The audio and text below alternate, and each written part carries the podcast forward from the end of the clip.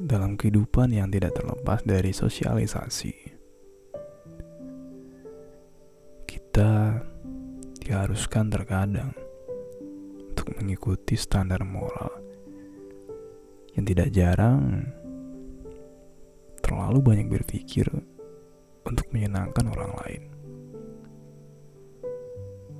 Menjadi serba salah dalam bersikap, terlalu menjaga perasaan orang lain sesuai dengan katanya itu adalah standar etika dan moral. Menjadi serba sungkan, takut tidak dianggap baik,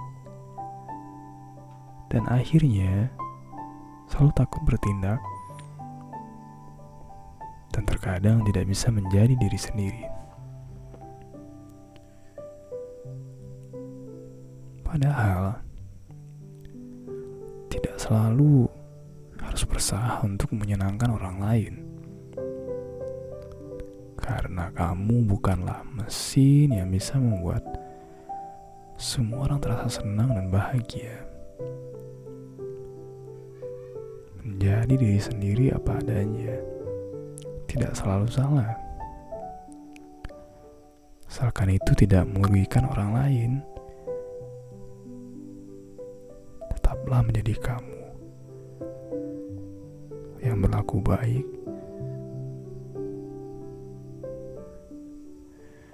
Dan bukan semaunya karena kamu adalah kamu